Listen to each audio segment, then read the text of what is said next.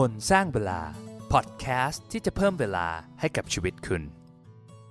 สวัสดีครับ ยินดีต้อนรับเข้าสู่พอดแคสต์คนสร้างเวลานะครับ ตอนนี้จะชวนคุยเรื่องรูทีน หรือว่าการสร้างกิจวัตรประจำวันนะครับว่าทำยังไงให้สิ่งเหล่านี้มันช่วยให้ชีวิตของเราประสบความสำเร็จมากขึ้น มีความสุขมากขึ้น ตอนนี้ก็จะบอกว่ารูทีนมันสำคัญยังไงนะครับ แล้วเราจะสร้างรูทีนยังไง แล้วอะไรมันคือกิจวัตรที่เราเอามาใส่ในการที่จะดีไซน์รูทีนของเราได้บ้างนะครับ จริง ๆทำไมผมถึงอยากจะพูดเรื่องนี้นะ ก็เพราะว่าอาทิตย์ที่ผ่านมาเนี่ย ผมรู้สึกว่าชีวิตมันโหหลุดวงโคจรมากนะครับ มีเป้าหมายหลายอย่างที่อยากจะทำแต่ว่ามันก็ไม่ได้อย่างที่ต้องการนะนะครับ ก็เลยมาดูว่าทบทวนการสร้างรูทีนในชีวิตประจำวันดูนะครับว่าให้เราจะทำยังไงดี ผมอ่านหนังสือมาหลายเล่มเนี่ยเขาก็พูดว่าเนี่ยเราก็ควรจะต้องสร้าง morning routine สร้างกิจวัตรประจำวันให้ชีวิตเราประสบความสำเร็จ ก็เลยเออได้เวลาทบทวนดูว่ามันน่าจะเหมาะสมนะกับการนำตรงนี้มาใช้ในช่วงเวลาตอนนี้นะครับก่อนอื่นก็ต้องบอกกันก่อนว่าจริงๆอะชีวิตคนเรามีรูทีนอยู่แล้วนะ กิจวัตรประจำวันเนี่ยไม่ว่าเราจะตั้งใจหรือไม่ตั้งใจเรามีรูทีนของมันอยู่แล้วนะครับอย่างผมเองเนี่ยเวลาที่แบบไม่ตั้งใจตื่นมาก็จะแบบอะแปรงฟันเข้าห้องน้ำนะครับหยิบมือถือเข้าไปด้วย อันนี้คือรูทีนของผมนะครับแล้วก็อาจจะเสียเวลาไปกับมือถือ ทำเรื่องไร้สาระเช็คผลบอลหรือว่าอ่านข่าว 10-15 นาที หรือบางทีอาจจะเป็นครึ่งชั่วโมงเลยอย่างเงี้ยอันนี้มันก็อาจจะเป็นรูทีนของผม แต่ว่ามันเป็นรูทีนที่ไม่สร้างประโยชน์ให้กับตัวเราอะลองลองดูรูทีนของเราดูนะครับ เอาง่ายๆเวลาตื่นเช้าก่อนนอนเนี่ยเราทำอะไรเราจะสังเกตตัวเองว่าเราทำเป็นแพทเทิร์นเดิมๆ ซ้ำๆทุกวันเลยร้อยละ 80อะเราจะทำเหมือนเดิมเลย แล้วดูว่าไอสิ่งเหล่านี้มันส่งผลต่อชีวิตเรายังไงบ้างนะครับ แล้วการออกแบบรูทีนหรือออกแบบกิจวัตรประจำวันเนี่ยมันมีประโยชน์ยังไงบ้างนะครับ ข้อแรกก็คือมันทำให้เราเปลี่ยนแปลงตัวเองได้ง่ายขึ้นนะครับ มันเป็นการแทนที่นิสัยที่ไม่ค่อยดีเนี่ยด้วยนิสัยที่ดีกว่า การมีกิจวัตรที่แน่นอนเนี่ยมันทำให้เราทำได้ง่ายขึ้น เพราะว่าเราไม่ต้องตัดสินใจว่าจะทำอะไร จริงๆ แล้วคนเราเนี่ยทำอะไรเป็นอัตโนมัติค่อนข้างเยอะนะครับ เพราะว่าใช้แบบระบบจิตใต้สำนึกเนี่ย ส่วนมากเนี่ยชีวิตเราจะดีหรือไม่ดีมันก็ขึ้นอยู่กับนิสัยหรือว่าความเคยชินของเราใช่ไหมครับโดยเฉพาะเวลาเราตื่นนอนหรือช่วงที่เราแบบไม่ได้มีสติตั้งใจทำอะไรเป็นพิเศษเนี่ยเราก็จะไหลไปตามรูทีนของเรา การที่เราสร้างกิจวัตรที่ดีเนี่ยมันทำให้เรามีความสำเร็จแบบอัตโนมัตินะครับว่าแบบเราไม่ต้องตัดสินใจว่าเราจะทำอะไรนะเพราะว่าถ้าเราต้องเลือก ระหว่างการทำอะไรที่แบบมีประโยชน์ระยะยาว แต่มันอาจจะไม่สนุกในระยะสั้น กับอะไรที่มันมีความสุขตอนนี้เลยอะ่ะยกตัวอย่างเช่น ถ้าเราบอกว่าเนี่ยตื่นมาให้ออกกำลังกายแอโรบิกสัก 10 นาที โอ้โหเราก็คงแบบนั่นก็ยังง่วงอยู่เลยเนาะไม่อยากจะทำใช่ไหมเทียบกับว่าการที่เราไปนั่งเล่นมือถือเช็คข่าวอัปเดตเนี่ยมันสบายกว่า มันมีความสุขมากกว่าในระยะสั้นนะครับ การที่เราทำเป็น routine เนี่ยมันทำให้เราไม่ต้องคิดไม่ต้องตัดสินใจไม่ต้องดีเบตกับตัวเองว่า เฮ้ยจะทำอะไรดี จะดูมือถือหรือจะแอโรบิกดีนะครับ มันก็ทำให้เราเหมือนกับล็อกความสำเร็จของเราไว้ ข้อที่ 2 การมีรูทีนเนี่ยจะช่วยให้เราประหยัดเวลา ประหยัดเวลายังไงนะ แรกสุดคือช่วยประหยัดเวลาในการตัดสินใจ คือการที่แบบจะทำอะไรดีเนี่ยมันมันคิดใช้เวลานานนะแล้วแบบบางทีเนี่ยมันอาจจะยืดเยื้อมันไม่ใช่แค่แบบนั่งคิด 30 วินาทีแล้วตัดสินใจได้แต่ก็แค่เราก็จะดีเบตกับตัวเองเอายังไงดีนะ เออทำยังไงดี รู้ตัวอีกทีหายไปแล้ว5นาที 10 นาทีนะครับ แล้วก็อีกอย่างหนึ่งคือมันจะช่วยประหยัดเวลาในการ transition น่ะจากกิจกรรมหนึ่งไปอีกกิจกรรมหนึ่งนะครับ บางทีเราจะทำถ้าเราไม่ได้มีรูทีนที่ชัดเจนเนี่ยกว่าจะทำอันนึงแล้วก็นั่งนั่งคิดละจะทำอะไรดีอีเรื่อยเฉยแฉะไปเรื่อยๆนะครับแต่ถ้าเรามีรูทีนที่แน่นอนว่าโอเคเอาตื่นมาออกกำลังกาย นั่งสมาธิ อาบน้ำแปรงฟัน เสร็จแล้วก็กลับมาอ่านหนังสือ เขียน journal อะไรอย่างเงี้ย มันก็จะเป็นเหมือนอัตโนมัติเป็นโปรแกรมที่ออกแบบไว้แล้วว่าทำหนึ่งสองสามสี่ห้านะครับมันก็จะช่วยประหยัดเวลาตรงนี้ไปได้เยอะมากเลย ข้อที่ 3 คือมันจะเครียดน้อยลงนะครับภาษาอังกฤษเขาจะเรียกว่าลด decision fatigue ก็คือเหมือนกับการที่เราต้องตัดสินใจอะไรเนี่ยมันใช้พลังงานอะ่ะมันใช้ will power ของเรานะครับการที่เราตั้งเป็นรูทีนเนี่ยมันจะช่วยลดความเครียดของเราในช่วงตอนเช้าโดยเฉพาะมันจะทำให้เราแบบเหมือนมีกำลังมี will power เหลือในการที่จะเอาไปใช้ในการทำงานระหว่างวันมากขึ้น ข้อที่4เนี่ย มันช่วย set the tone หรือว่าช่วยทำให้ช่วงเวลาที่เหลือหลังจากนั้นเนี่ยมีประสิทธิภาพแล้วก็เราแบบ enjoy กับมันได้มากขึ้น อันนี้ไม่แน่ใจว่าเคยรู้สึกกันไหมนะครับว่าอย่างบางวันเนี่ยที่เราแบบตื่นเช้ามาแล้วแบบทุกอย่างมันแบบไม่เป็นใจไปหมดเลยนะครับมีแต่ปัญหาเจอเรื่องที่มันต้องปวดหัวเนี่ยเราจะรู้สึกว่าแบบเฮ้ยวันนี้มันแย่ทั้งวันเลย ในขณะเดียวกันถ้าเป็นวันที่เราแบบ perform ดีตื่นเช้า เราได้ไปออกกำลังกาย เราได้อ่านหนังสือ เราได้มีเวลาอยู่กับตัวเองเนี่ย มันจะทำให้แบบทั้งวันมันดีไปตลอดเลย การเริ่มต้นที่ดีเนี่ยมันจะช่วยให้ที่เหลือของวันเนี่ยมันดีขึ้นได้เยอะมากเลยนะครับ อย่างที่เขาบอกว่าความสำเร็จเนี่ยมันอยู่ที่การเริ่มต้น 50%ผมคิดว่าการบริหารเวลาในแต่ละวันรายวันเนี่ยการเริ่มต้นเนี่ยมันมีความสำคัญมากกว่า 50%ด้วยนะ เพราะว่าพอเราเริ่มต้นได้ดีเนี่ยเราจะแบบรู้สึกว่าเฮ้ยเราอยากจะคีปโมเมนตัมที่เราทำได้ดีตอนแรกเนี่ยต่อไปเรื่อยๆนะครับ แล้วก็ประโยชน์ข้อที่ 5 ของการมีรูทีนคือ มันทำให้เราเมคชัวร์ว่าสิ่งที่สำคัญที่สุดที่เรากำลังทำอยู่เนี่ยมันจะได้ทำและมันจะได้สำเร็จไปตามเป้าหมายและความฝันของเรานะครับ อันเนี้ยมันจะเปลี่ยนกับเป็นการการันตีความสำเร็จของเราอะเราไม่รู้หรอกว่าระหว่างวันมันจะเกิดอะไรบ้าง อย่างเช่นว่าเราบอกเราอยากจะออกกำลังกาย มีสุขภาพที่แข็งแรง เราบอกว่าเราจะไปวิ่งตอนเย็น ผมเองก็เป็นบ่อย คือเนี่ยตั้งใจว่าจะไปวิ่งสุดท้ายอะประชุมเลท หรือว่าแบบรถติดเกินไปกลับมาวิ่งไม่ทันอย่างเงี้ยมันก็กลายเป็นว่าไอ้สิ่งที่เราอยากจะทำอะมันไม่สำคัญมากพอที่เราจะทำมันก่อน คือการที่เราทำมันหลังมันเหมือนเราต้องไปลุ้นอีกทีว่าให้มันจะเกิดอะไรขึ้นหรือเปล่า เราจะได้ทำมันตามที่เราวางตั้งใจไว้หรือเปล่านะครับ แต่สมมติว่ากลับกันหลาย ๆ คนเนี่ยผมเห็นที่เป็นนักวิ่งเนี่ยเขาจะตื่นมาตั้งแต่ตีสี่ตีห้าแล้ววิ่งให้จบเลย มีแผนการซ้อมยังไงก็ทำให้เรียบร้อยตามแผนนะครับ ระหว่างวันไม่ว่าจะเกิดอะไรขึ้น เขาจะได้วิ่งแน่นอน พอมันเป็นแบบนี้มันก็จะกลายเป็นว่าเราการันตีแล้วเราล็อกเวลาเราจัดตารางของความสำเร็จของเราไปแล้วนะครับมันอาจจะไม่ใช่แค่เรื่องออกกำลังกายนะ สมมติเราบอกเราอยากจะเป็นนักเขียนนะครับก็ช่วงเวลานี้ก็จะเป็นช่วงเวลาที่ใช้ในการเขียน อยากจะทำพอดแคสต์หรือว่าอยากจะทำไซต์ฮัสเซิลหรือว่าแบบธุรกิจเสริมอย่างเงี้ย มันก็เป็นช่วงเวลาที่เราจะเอาเวลาตรงนี้ไปทำหรือว่าเวลาในการพัฒนาตัวเอง เวลาในการอยู่กับตัวเองมากขึ้น เพื่อจะให้ชีวิตเรามีความสุขมากขึ้น มันก็เป็นไปได้ มันไม่จำเป็นต้องเป็นเรื่องของความสำเร็จเพียงอย่างเดียวนะครับแล้วคำว่ารูทีหรือกิจวัตรประจำวันเนี่ยมันต้องทำตอนไหนนะครับเวลาผมเล่าให้ฟังเนี่ยบางทีผมอาจจะหมายถึงรูทีในตอนเช้าเป็นส่วนมากนะครับ ซึ่งผมคิดว่าหนังสือพัฒนาตัวเองส่วนมากจะพูดถึงเรื่อง morning routine แต่ว่าจริงๆรูทีหรือว่ากิจวัตรเนี่ยมันทำได้หลายเวลานะครับ หลักๆเนี่ยมันจะมีอยู่ 4 ช่วงนะ ก็คือช่วงที่เราตื่นนอนนะครับ แล้วก็ช่วงที่เราก่อนนอน คือเป็น bedtime routine ว่าแบบช่วง 30 นาทีสุดท้าย 1 ชั่วโมงสุดท้ายก่อนนอน ซึ่งตรงนี้มีประโยชน์มากนะ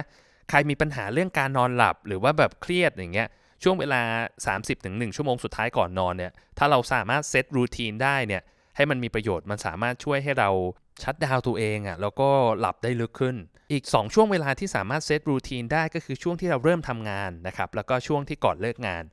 เช่นแบบบางทีเราตื่นเช้ามาเราจะแบบมีรูทีนในการออกกำลังกายในการนั่งสมาธิอ่านหนังสือ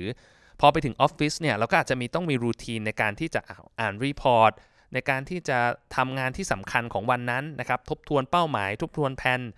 ก่อนเลิกงานเราก็อาจจะต้อง wrap up สรุปประเด็น แล้วก็วางแผนสำหรับวันต่อไปใช่ไหมแล้วก็ก่อนนอนเราอาจจะมีรูทีนในการเล่นโยคะรีแลกซ์อ่านหนังสือนิยายที่เราชอบแล้วก็นอนเนี่ยพวกนี้มันก็จะทำให้ชีวิตเราแบบการันตีความสุขและความสำเร็จอย่างที่เราต้องการ แล้วมีรูทีนอะไรบ้างนะครับ เราจะออกแบบดีไซน์รูทีนของเรายังไงบ้างนะอันนี้ผมเอาไอเดียมาจากหนังสือเล่มหนึ่งนะครับ ชื่อ Miracle Morning ของ Hal Elrod ซึ่งอันนี้มันเป็นเรื่องของ morning routine นะ แต่อย่างที่ผมบอกเราสามารถออกแบบแล้วก็ประยุกต์ใช้ของเราเองได้ในช่วงเวลาที่เราคิดว่ามันเหมาะสมนะครับ Hal Elrod เนี่ยเขียนหนังสือเล่มนี้ก็บอกว่ารูทีนตอนเช้าเนี่ยมีอยู่ 6 อย่างนะครับ ก็คือเขาให้ตัวย่อว่า life savers saver ก็คือ S A V E R S นะครับ เดี๋ยวผมจะไล่ไปทีละตัวนะครับ อย่างตัว S เนี่ยก็คือ เรียกว่า silence ก็คือเป็นช่วงเวลาที่เราแบบอยู่เงียบๆกับตัวเองนะครับ บางคนก็นั่งเงียบๆเฉยๆก็ได้นะ นั่งทบทวนเรื่องราวต่างๆนะ หรือว่าทำ meditation นะใช้พวกแอป อย่างที่ผมเคยบอกไป Insight Timer หรือว่า Headspace นะครับ ช่วงเวลานี้ถือว่าเป็นเวลาที่สำคัญมากนะครับ เพราะว่าต้องยอมรับก่อนว่าชีวิตคนเราตอนนี้มันมีแต่เรื่องวุ่นวายตลอดเวลานะครับ เวลาเราว่างเราอ่านข่าวมันเหมือนกับ จิตใจเราฟุ้งซ่านและเคลื่อนไหวตลอดเวลานะครับ การที่ได้มีเวลาอยู่เงียบๆเนี่ยมันจะช่วยให้ความคิดหลายอย่างตกผลึก มันทำให้หมอกควันในชีวิตนะครับจางลงแล้วเห็นอะไรได้ชัดเจนมากขึ้น อันที่ 2 ก็คือ affirmation ก็คือ affirmation เนี่ย ถ้าใครอ่านพวกหนังสือ The Secret หรืออะไร self help พวกเนี้ยนะ มันจะเป็นคล้ายๆกับ self talk อะมันเหมือนมันเป็นการตั้งโปรแกรมให้สมองใหม่นะครับ อย่างพวกแบบโมฮัมหมัดอาลี นักมวยที่เก่งที่สุดในโลกเนี่ยเขาก็จะพูดตลอดกับตัวเองทุกเช้านะว่าแบบ I'm the greatest หรืออย่างคนเขียนการ์ตูน Dilbert ไม่รู้ใครเคยอ่านหรือเปล่า เป็นการ์ตูนแบบล้อเลียนคนที่ออฟฟิศนะครับเขาก็จะเขียน affirmation ให้กับตัวเองว่าเนี่ยเขาเป็นนักเขียนการ์ตูนที่ประสบความสำเร็จ เขาก็จะพูดทุกวันเลยนะ เป็นเวลา 6 เดือนน่ะสุดท้ายแบบดิวเบิร์ดเนี่ยกลายเป็นการ์ตูนที่ได้รับความนิยมมาก มีหนังสือพิมพ์เอาไปลงเนี่ย2,000 กว่าฉบับใน 57 ประเทศ เขาก็บอกว่าเนี่ยเฮ้ยชีวิตเขาประสบความสำเร็จได้เนี่ยเพราะว่าเขาทำ affirmation นี่แหละ หรืออย่าง How Elrod คนเขียนหนังสือเล่มนี้นะครับ คือเขาเองเนี่ยถ้าใครฟังเรื่องราวเนี่ยเขาประสบอุบัติเหตุนะครับ มันทำให้สมองส่วนเรื่องความจำของเขาเนี่ยมันเสียหาย แล้วเขาแบบจำชื่อคนไม่ได้อะจำความจำแย่อะไรเงี้ยเขาก็จะบอกกับตัวเองตลอดว่าแบบเฮ้ยเขาเป็นคนที่ความจำไม่ดี เป็นคนที่ความจำมีปัญหา เขาก็เลยจะตัดสินใจทำ affirmation ก็คือแบบเหมือนรีโปรแกรมสมองตัวเองใหม่อะจะเปลี่ยนความเชื่อว่าเขาเป็นคนความจำดี แล้วเขาก็คิดว่าสมองเขาเป็นสิ่งมหัศจรรย์นะ สุดท้ายมันก็สามารถทำให้เขาแบบมีความจำที่ดีขึ้นได้ เรื่องพวกนี้มันอาจจะฟังดูแบบเฮ้ยมันน่าเหลือเชื่อนะ แต่ผมคิดว่าลองดูมันไม่ได้เสียหาย แล้วก็ผมเชื่อว่าโปรแกรมของสมองเราเนี่ยมันสามารถเปลี่ยนได้ โดยเฉพาะไอ้จิตใต้สำนึกนะ ถ้าเราใส่โปรแกรมใหม่เข้าไปเนี่ย มันก็จะสามารถเปลี่ยนฐานของมันได้นะครับ ก็เป็นไอเดียที่ที่น่าสนใจนะ อีกอันนึงก็คือ visualization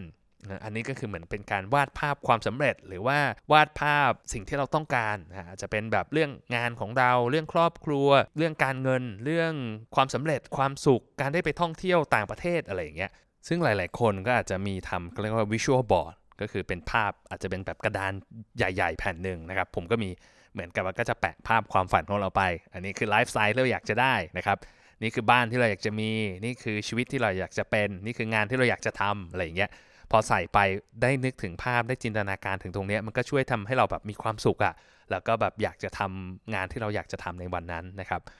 อีกอันหนึ่งก็คือตัว E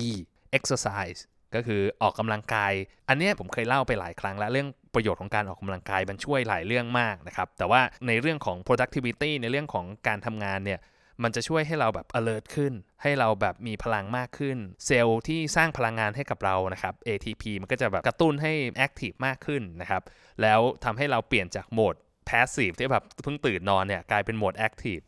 อันนี้จริงๆไม่ต้องเยอะนะครับ แค่แบบ 10-15 นาที แล้วก็ออกกำลังกายที่เป็นแอโรบิกเนี่ยมันก็จะช่วยให้เราเพิ่มการทำงานของร่างกายได้ดีขึ้น อีกตัวหนึ่งตัว R นะครับ ก็คือ reading อ่านหนังสือเนี่ยจริง การอ่านหนังสือเนี่ยหลายคนบอกเฮ้ยไม่มีเวลาอ่านใช่ไหมถ้าเราลองคิดดูดีๆนะครับ เราอ่านหนังสือแค่วันละสิบหน้านะซึ่งมันไม่ได้เยอะมากนะครับ อาจจะเป็นช่วงเวลาเช้าเนี่ยถ้า 10 หน้าเนี่ยผมคิดว่าแบบไม่ถึง 10 นาทีก็อ่านจบแล้วนะครับ อ่านแค่วันละสิบหน้าเนี่ยปีหนึ่งเราจะอ่านได้ทั้งหมด 3,650 หน้า แล้วหนังสือขนาดพ็อกเก็ตบุ๊กทั่วๆไปเนี่ยมันจะประมาณสัก 200 หน้าได้นะครับ ลองเปิดดู ก็จะเท่ากับว่าปีหนึ่งเราจะอ่านหนังสือได้ทั้งหมด 18 เล่มเลยนะ สำหรับเวลาแค่ 10 นาทีต่อวันมันไม่ได้แย่เลยนะนะครับ ซึ่งอันนี้ผมก็เริ่มลองใช้วิธีนี้ดู เพราะว่าผมก็พยายามหาวิธีในการอ่านหนังสือ จริง ๆ มันอาจจะไม่ได้แค่ช่วงเช้านะครับ อาจจะเป็นช่วงก่อนนอน เวลาเราเข้าห้องน้ำหรือว่าเรารออะไรเนี่ยวันหนึ่งเราอ่านได้ 20-30 นาทีเนี่ยกลายเป็นว่าปีหนึ่งเราอ่านได้หลายสิบเล่มเหมือนกัน อีกอันนึงก็คือตัว S อันนี้คือ scribbling ถ้าแปลเป็นไทยมันก็อาจจะแปลได้ว่าเป็นการจดบันทึกเขาเรียกว่าเป็นการเขียน journal ใช่ไหม การแบบทบทวนตัวเองผ่านการเขียนนะครับ ซึ่งอันนี้มันก็จดอะไรได้หลายอย่างนะ เราอาจจะจดสิ่งที่เรารู้สึกขอบคุณทำเป็น gratitude journal หรือว่าอาจจะทบทวนสิ่งที่ผ่านมาว่าเป็นยังไงบ้างเรารู้สึกยังไงกับตัวเอง เราอยากจะทำอะไรนะครับ หรือเราอาจจะเขียนเป้าหมายสิ่งที่เราคิดได้เป็นแรงบันดาลใจที่ได้จากการทำไอ้รูทีนก่อนหน้านี้ว่าเฮ้ยเราอยากจะทำอะไรให้ทิศทางชีวิตเราไปทางไหนนะครับ ก็อันนี้เป็นสรุปสั้นๆนะ ก็คือ save verse นะ ผมทวนอีกทีหนึ่งก็คือ S สำหรับ silence A สำหรับ affirmation หรือว่าการ self talk กับตัวเองนะครับ V สำหรับ visualization E สำหรับ exercise นะครับ R คือ reading แล้วก็ S สำหรับ scribbling นะครับ ซึ่ง Miracle Morning เนี่ยเป็นหนังสือที่แบบขายดีมากๆนะครับ ขายได้เป็นล้านเล่มนะครับ แล้วก็จะมีแบบเหล่าสาวกที่แบบลองเอาไอเดียนี้ไปใช้นะครับ แล้วแบบเฮ้ยประสบความสำเร็จแล้วสร้างการเปลี่ยนแปลงได้เยอะมาก ก็เป็นไอเดียที่น่าจะลองเอาไปใช้ดูนะครับนอกจาก Savers แล้วเนี่ยมันมีอีก อันหนึ่งที่ผมคิดว่าเราน่าจะแทรกเข้าไปใน morning routine ของเรานะครับหรือว่า routine ในชีวิตประจำวันของเราเนี่ยก็คือเรื่องของการทำงานที่สำคัญ ที่ผมบอกว่าเราอยากจะทำอะไรเรามีเป้าหมายอะไร แล้วก็ใส่สิ่งนี้เข้าไป ถ้ามันยังไม่ได้อยู่ใน Savers นะ เช่นว่าเราบอกเราอยากจะเขียนหนังสือก็เอาเวลาช่วงนี้สัก 20 นาที 30 นาที เขียนหนังสือ เขียนยังไงก็ได้ เขียนคุณภาพยังไงก็ได้ แต่ขอให้ได้เขียนนะครับ อย่างน้อยที่สุดเนี่ยไม่ว่าวันนี้เราจะเกิดอะไรขึ้น เราอาจจะไม่ได้ทำอะไรที่เราอยากจะทำเลย ชีวิตไม่ได้เป็นใจอย่างที่เราอยากจะให้มันเป็นเลย เราจบวันเราก็รู้สึกเฮ้ยเราได้เข้าใกล้ความฝันของเรา ถึงแม้อาจจะแค่ไม่กี่ก้าวเนี่ยแต่มันก็เป็นการเข้าใกล้ความฝันของเรา เราจะรู้สึกภูมิใจในตัวเอง รู้สึกดีกับตัวเองว่าอย่างน้อยที่สุดเนี่ยเราเข้าไปใกล้ความฝันของเรามากขึ้น ก็จบกันไปแล้วนะครับ การสร้างรูทีนหรือว่าสร้างกิจวัตรประจำวันให้ชีวิตเราเนี่ยมีความสุขมากขึ้นประสบความสำเร็จมากขึ้นนะแล้วก็ทำให้เราเข้าไปใกล้ความฝันของเราที่เราวางไว้ หวังว่าท่านผู้ฟังคงได้ได้ไอเดียแล้วนะครับว่าเฮ้ยเราจะสร้าง routine ในแต่ละวันยังไงบ้างนะก็อยากให้ลองเอาไปใช้ดูครับ เริ่มต้นด้วย morning routine กิจวัตรตอนเช้าเนี่ยง่ายที่สุด เพราะว่ามันมี trigger ที่ชัดเจนนะครับ แล้วก็ที่สำคัญเนี่ยมันผมคิดว่ามันได้ผลตอบแทนเยอะที่สุดนะ ถ้าเทียบกับการลงทุนจะสร้าง routine สักช่วงหนึ่งเนี่ยการเริ่มต้นตอนเช้าเนี่ยมันทำให้เรา set toneของช่วงที่เหลือของแต่ละวัน แล้วก็มันเป็นทันการการันตีความสำเร็จของเราเองนะครับก็ลองดูว่าออกแบบดูอย่าง Safe Verse เนี่ยหรือว่าไอสิ่งที่เราอยากจะทำเนี่ย ลองมา mix and match ดูนะครับ มันไม่จำเป็นต้องมีทุกอย่าง แต่ว่าอย่างน้อยมันควรจะมีสัก2อสอย่างที่เรารู้สึกว่าเฮ้ยทำแล้วมันมันได้รับผลประโยชน์กับตัวเราเอง แล้วก็เรารู้สึกสนุกกับมันรู้สึก enjoy กับมัน อาจจะปรับเวลาในการตื่นให้มันแน่นอน แล้วก็เช้าขึ้นสักนิดนึงนะครับแล้วก็เอาเวลาตรงเนี้ยอย่าง How e r o d เนี่ยเขาบอกว่า Safe First เนี่ยหรือว่า Morning Routine เนี่ยไม่ไม่ควรจะเกิน 1 ชั่วโมง หมายถึงว่าทุกอย่างรวมกันแล้วเนี่ยไม่ควรจะเกิน 1 ชั่วโมง ซึ่งมันก็เป็นเวลาที่ ไม่มากเกินไป เพราะว่าถ้ามันนานกว่านี้มันจะเป็นไปได้ว่าเฮ้ยเราอาจจะทำได้ไม่ต่อเนื่องนะครับประเด็นก็คือพยายามต้องทำให้ต่อเนื่องนะเท่าที่ผมอ่านหรือว่าฟังคนที่ลองเอาไอเดียนี้มาทำดูนะครับเขาบอกว่าเฮ้ยสักเวันติดกันเนี่ยเริ่มเริ่มมีผลลัพธ์ที่ชัดเจนแล้ว แล้วก็มันมีอยู่หลายท่านนะที่แบบว่าเฮ้ยลองทำแล้วเลิกทำดูแล้วเป็นยังไงบ้างเงี้ยเขารู้สึกว่าที่ทำ morning routine เนี่ยถึงแม้ถึงแม้อาจจะต้องตื่นเช้าขึ้น หรือว่าอาจจะต้องใช้เวลากับไอ้เรื่องพวกนี้มากขึ้น แต่มันทำให้เขารู้สึกมีความสุขมากขึ้น รู้สึก productive มากขึ้น แล้วก็ที่สำคัญที่สุดมันทำให้เขารู้สึกดีกับตัวเองมากขึ้นนะครับก็ลองเอารูทีนไปใช้ดู แล้วลองดูว่ามันเปลี่ยนชีวิตของคุณได้ยังไง แล้วไงมาเล่าให้ฟังกันได้นะครับ แล้วพบกันใหม่ครับ สวัสดีครับ